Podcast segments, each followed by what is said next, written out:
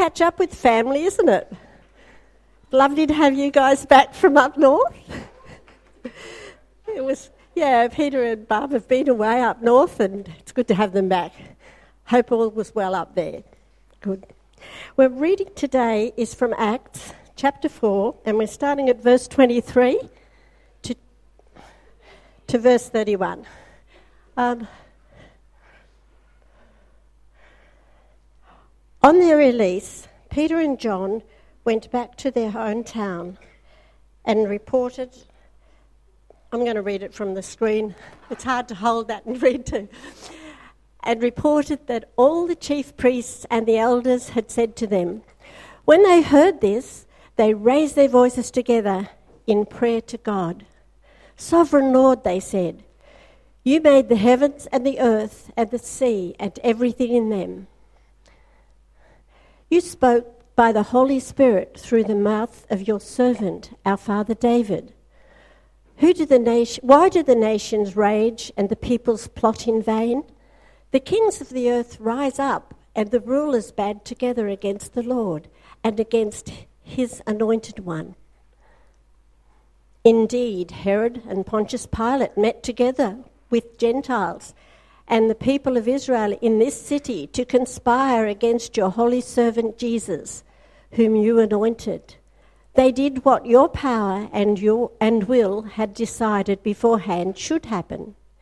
Now, Lord, consider their hearts, their threats, sorry, consider their threats and enable your servant to speak your word with great boldness.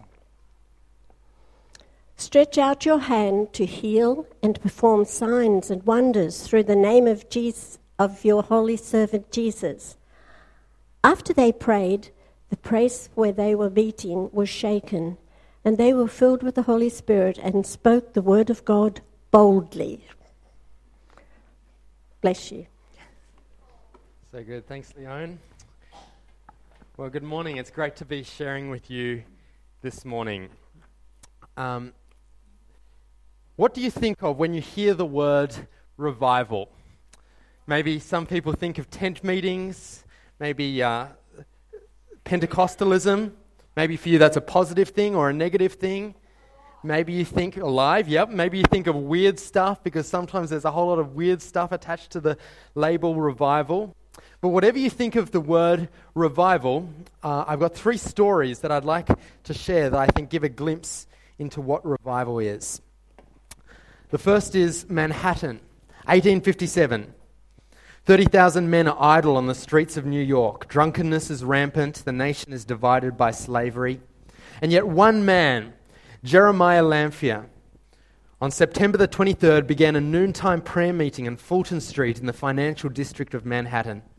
Out of a city of 1 million people, six people show up half an hour late. The group prayed, decided to meet the next week, and then there were 14. The next week there were 23. The following week there were 40. And within weeks there were thousands of business leaders and workers meeting daily. And God moved so powerfully that the prayer meetings spread across the nation. It's estimated that nearly 1 million people converted out of a national population of 35 million and included nearly 10,000 people being converted in New York every week alone. This is revival. Next, rural America. November 1734, Jonathan Edwards preached two sermons on justification by grace alone. Around the same time, John Wesley, George Whitefield experienced personal renewal. They rediscovered the gospel, and these men started communicating in a radically new way. They literally took the gospel to the streets. Wherever the people were, they would go and preach outdoors, and this was revolutionary. And this was the start of the Great Awakening, the most significant spiritual renewal in America and Britain. This is revival. Wales, 1904. Evan Roberts holds a meeting in Moriah Chapel. Only 17 people show up. Many of them had come simply out of curiosity, but Roberts shares a vision of promised revival. He, um, he, all 17 people made commitments to the Lord that night, and the revival spread as he was invited to other places. And within six months, it's estimated that over 100,000 people were converted. The means were small groups where people would get together and they'd sing hymns and they'd pray, but they were called experience meetings because they committed themselves to making the gospel real in their hearts and experiencing God. Not only were individual lives changed, but the um, entire communities were renewed. Drunkens, uh, drunkards, thieves, gamblers were transformed. Miners prayed together before commencing their shifts in the pits. Football and rugby teams were converted. Fixtures were abandoned. Pubs were empty. Dance halls were deserted. Magistrates had so few cases before them. And Roberts, this young and sincere man, would often say, This movement is not of me, it is of God. I would not dare direct it. It is the Spirit alone who is leading us. This is revival. Revival is an awakening, a bringing back to life, a return to former glory. It's something dead becoming alive again, something old becoming new again. The church, Christ's body, rises and suddenly shakes off its slumber and is once again full of life, alert to a day of opportunity. Revival is pioneering again. Last week we looked at how uh, Acts is this pioneer story. God transforming the people, uh, the community of God, into something new, stepping into something that um, was, was a new move of God. Um, we saw how the, the story of Acts challenges us to step into whatever new things God has for us. And you know, over and against all the extreme views that some people have about revival, um, a preacher who I get a lot of my ideas from uh, is Tim Keller. He's a Presbyterian minister in New York. And he describes revival like this. He talks a lot about revival. And he says, um, Revival is God intensifying the normal work of the Holy Spirit.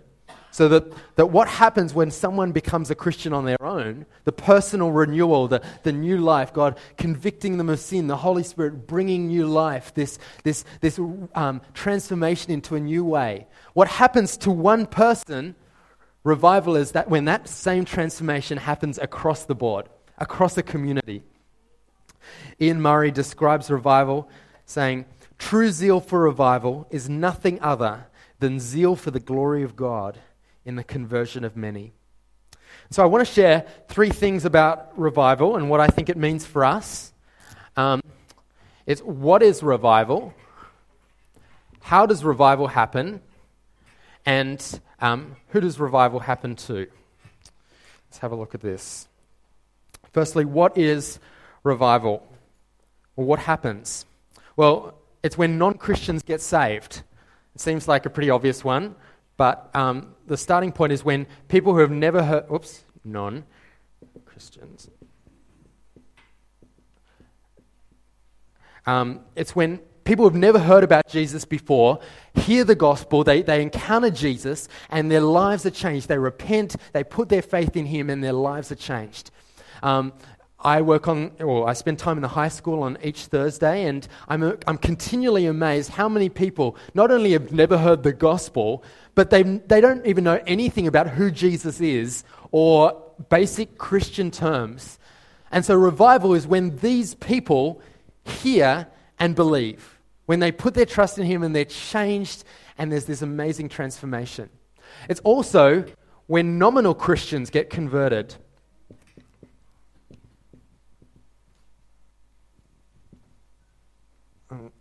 Going into the other category, but anyway.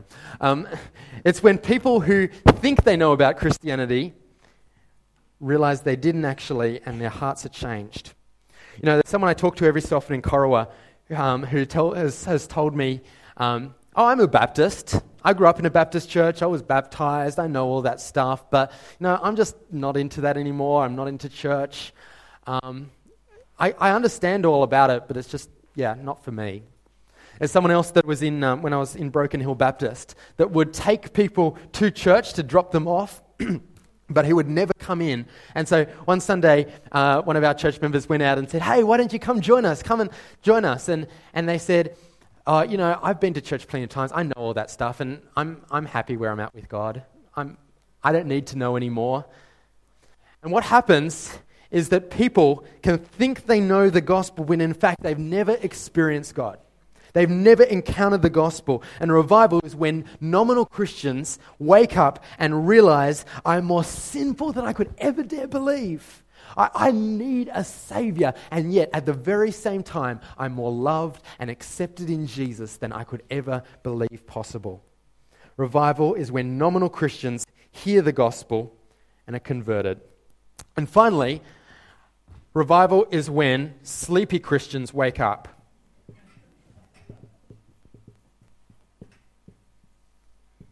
It's when um, the church rises from its slumber and realizes that it's not only possible and, uh, to be part of a Christian community and have a heart right, not right before God, but the calling as a church is that we need to wake up and experience the reality of God's presence in a way that we have never done before. When the Holy Spirit hits people afresh with the gospel, when, when we realize that our hearts' idols the things that we've fi- been finding our identity in, that we realize that um, those things can never satisfy us. The things that we think we have our worth in, that, that define us. When we repent of those and we're filled with this new love and this new passion for God and others, it's when sleepy Christians wake up. Do you see that there are people in Corowa in each of these camps? There are people, we, we need revival. Um, we need God to move and pioneer again in our midst. And just to go on a little detour here, it's not in my notes, but I think if we don't realize, if we don't think we need revival, it's probably because I think of one of two things. I think it's either that we, we don't realize the seriousness of sin, we don't realize the depravity of sin, or we don't realize the glory of grace.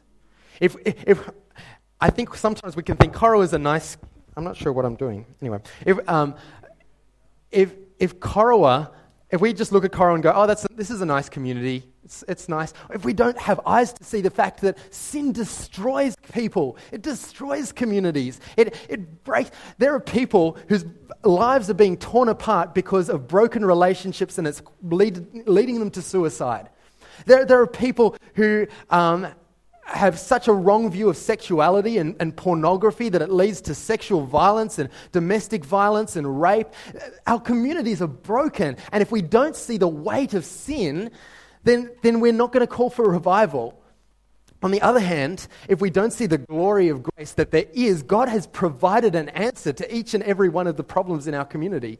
That God has actually said, you know, for the people that are hopeless, I have a hope. For the people who are uh, in, like in chains, I have freedom. Do you see, like, oh my goodness, I feel like preaching. anyway, I better get back to my notes. Oh, um, so, how does revival happen? Some people say, you know, God does what God does, right?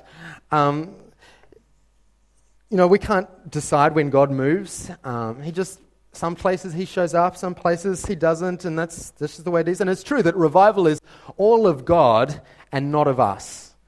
But I think there are people who have studied, oh, yeah, um, there are people who have studied revivals and they found that um, there's four marks that tend to always be just before a revival happens. these things are happening in the, back, the background, and it's extraordinary prayer,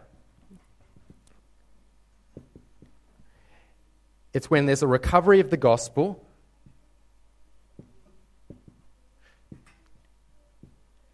It's when there's changed lives. Oops. Lives. And when, when there's creativity. And when there's these four things, they're often the seeds and the marks before revival. First, extraordinary prayer. When, whenever revival breaks out, there's someone somewhere praying. I loved in the passage that Leon read out before, there's this awesome prayer. I'm going to read some of it again.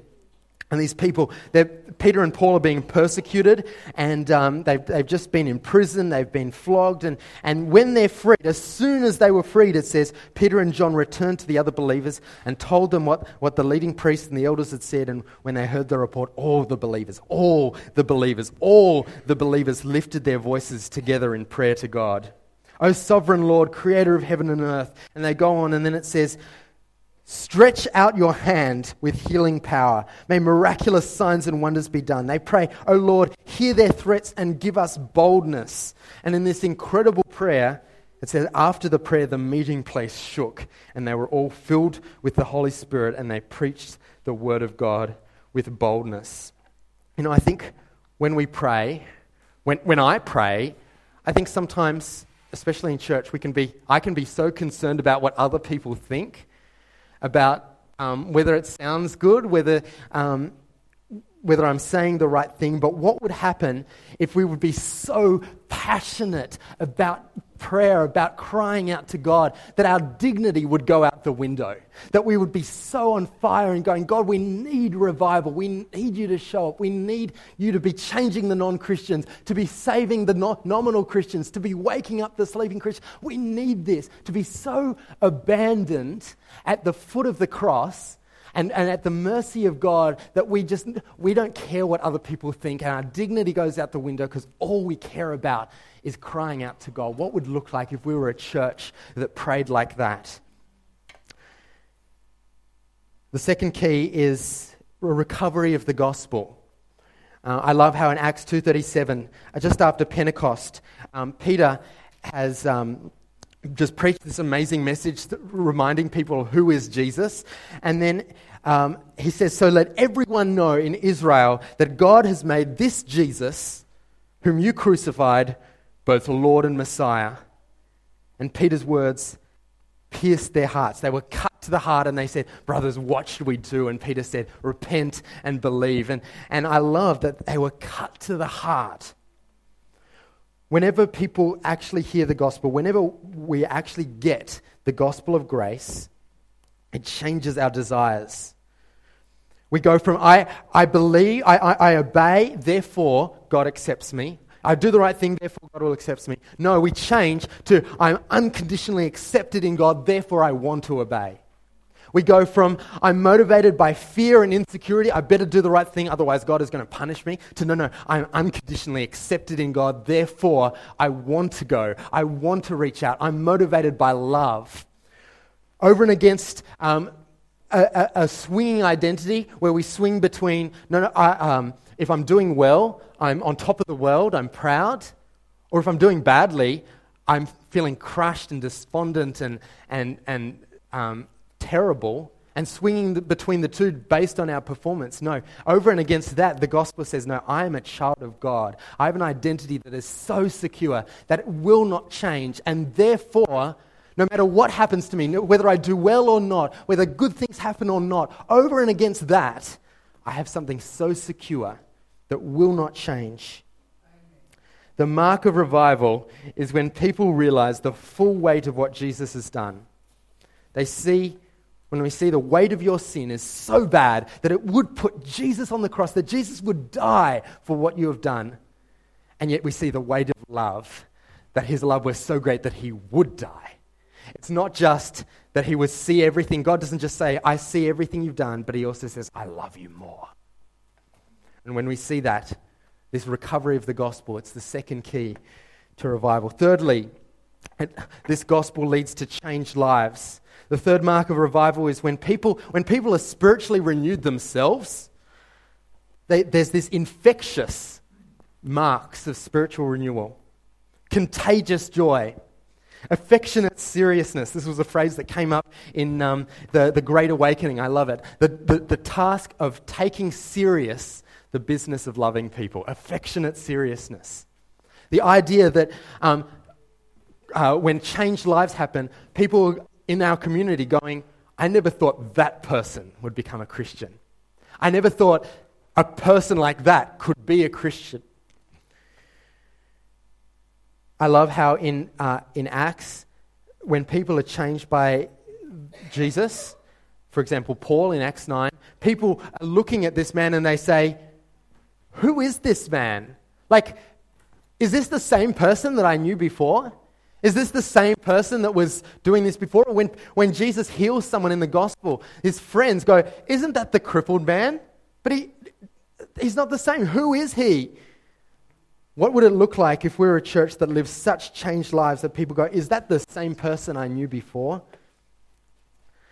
And finally, the last mark of revival is creativity. I love how in uh, C.S. Lewis's Narnia Chronicles, uh, there's this part where Aslan, who is the uh, Jesus figure, says, I never do the same thing twice, or things never happen the same way twice. And I think um, uh, when we look at revivals, when we look at Acts, the book of Acts is an incredible story, but it's not Corowa Baptist story. We looked at that last week. It's not our story. God is writing our story afresh by the Holy Spirit. Whenever there's been a remarkable move of God, it's never been the same. God always does something new.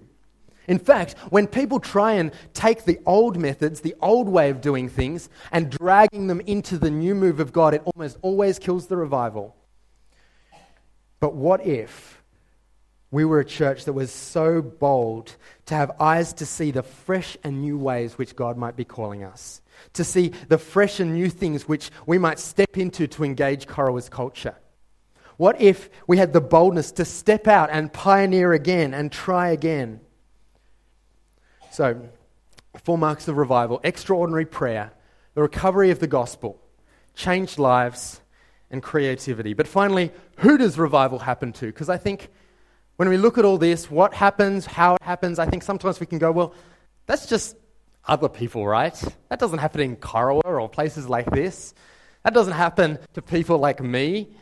That's just other people. But what if the key to revival was you? What if you telling your story was the key to revival? Uh, we talked about last week how in Romans 8:11 it says, "And the same Spirit which raised Christ from the dead lives in you. The same Spirit which sent out the church, which did incredible things in the Acts church. What if that same Spirit lived in you? What if you were the key to revival? What if you praying was the key to revival? What if choosing to pray for the first time out loud or choosing to, to um, commit, no, I'm going to pray every day for Corowa or every day for my community. What if that was the key to revival? What if choosing joy over discouragement? What if choosing to, to be uh, defined by encouragement over against criticism? What about being choosing to, to be modeling Jesus instead of, of um, living just like everyone else? What if that was the key to revival for you? This is revival. I want to finish with a quote from Tim Keller, which is um, Before the final revival of all, I believe that God has many more revivals up his sleeve. I love that. God has many more revivals up his sleeve. May we be a church that is so characterized by extraordinary prayer, so characterized by the gospel, so characterized by changed lives that people take notice, so characterized by a creativity to see new things which God might be doing. What if we were a church like that? And I believe that when we do that, we would be able to see that God can and will always do more than we can ever ask or think or imagine. Let's pray. Actually, yes, let's pray in small groups. Let's, we're going to break into groups of, say, five ish, turn around to a few people around you. We're going to pray for revival. Pray for a Corowa. Pray for your community. Turn around and let's pray.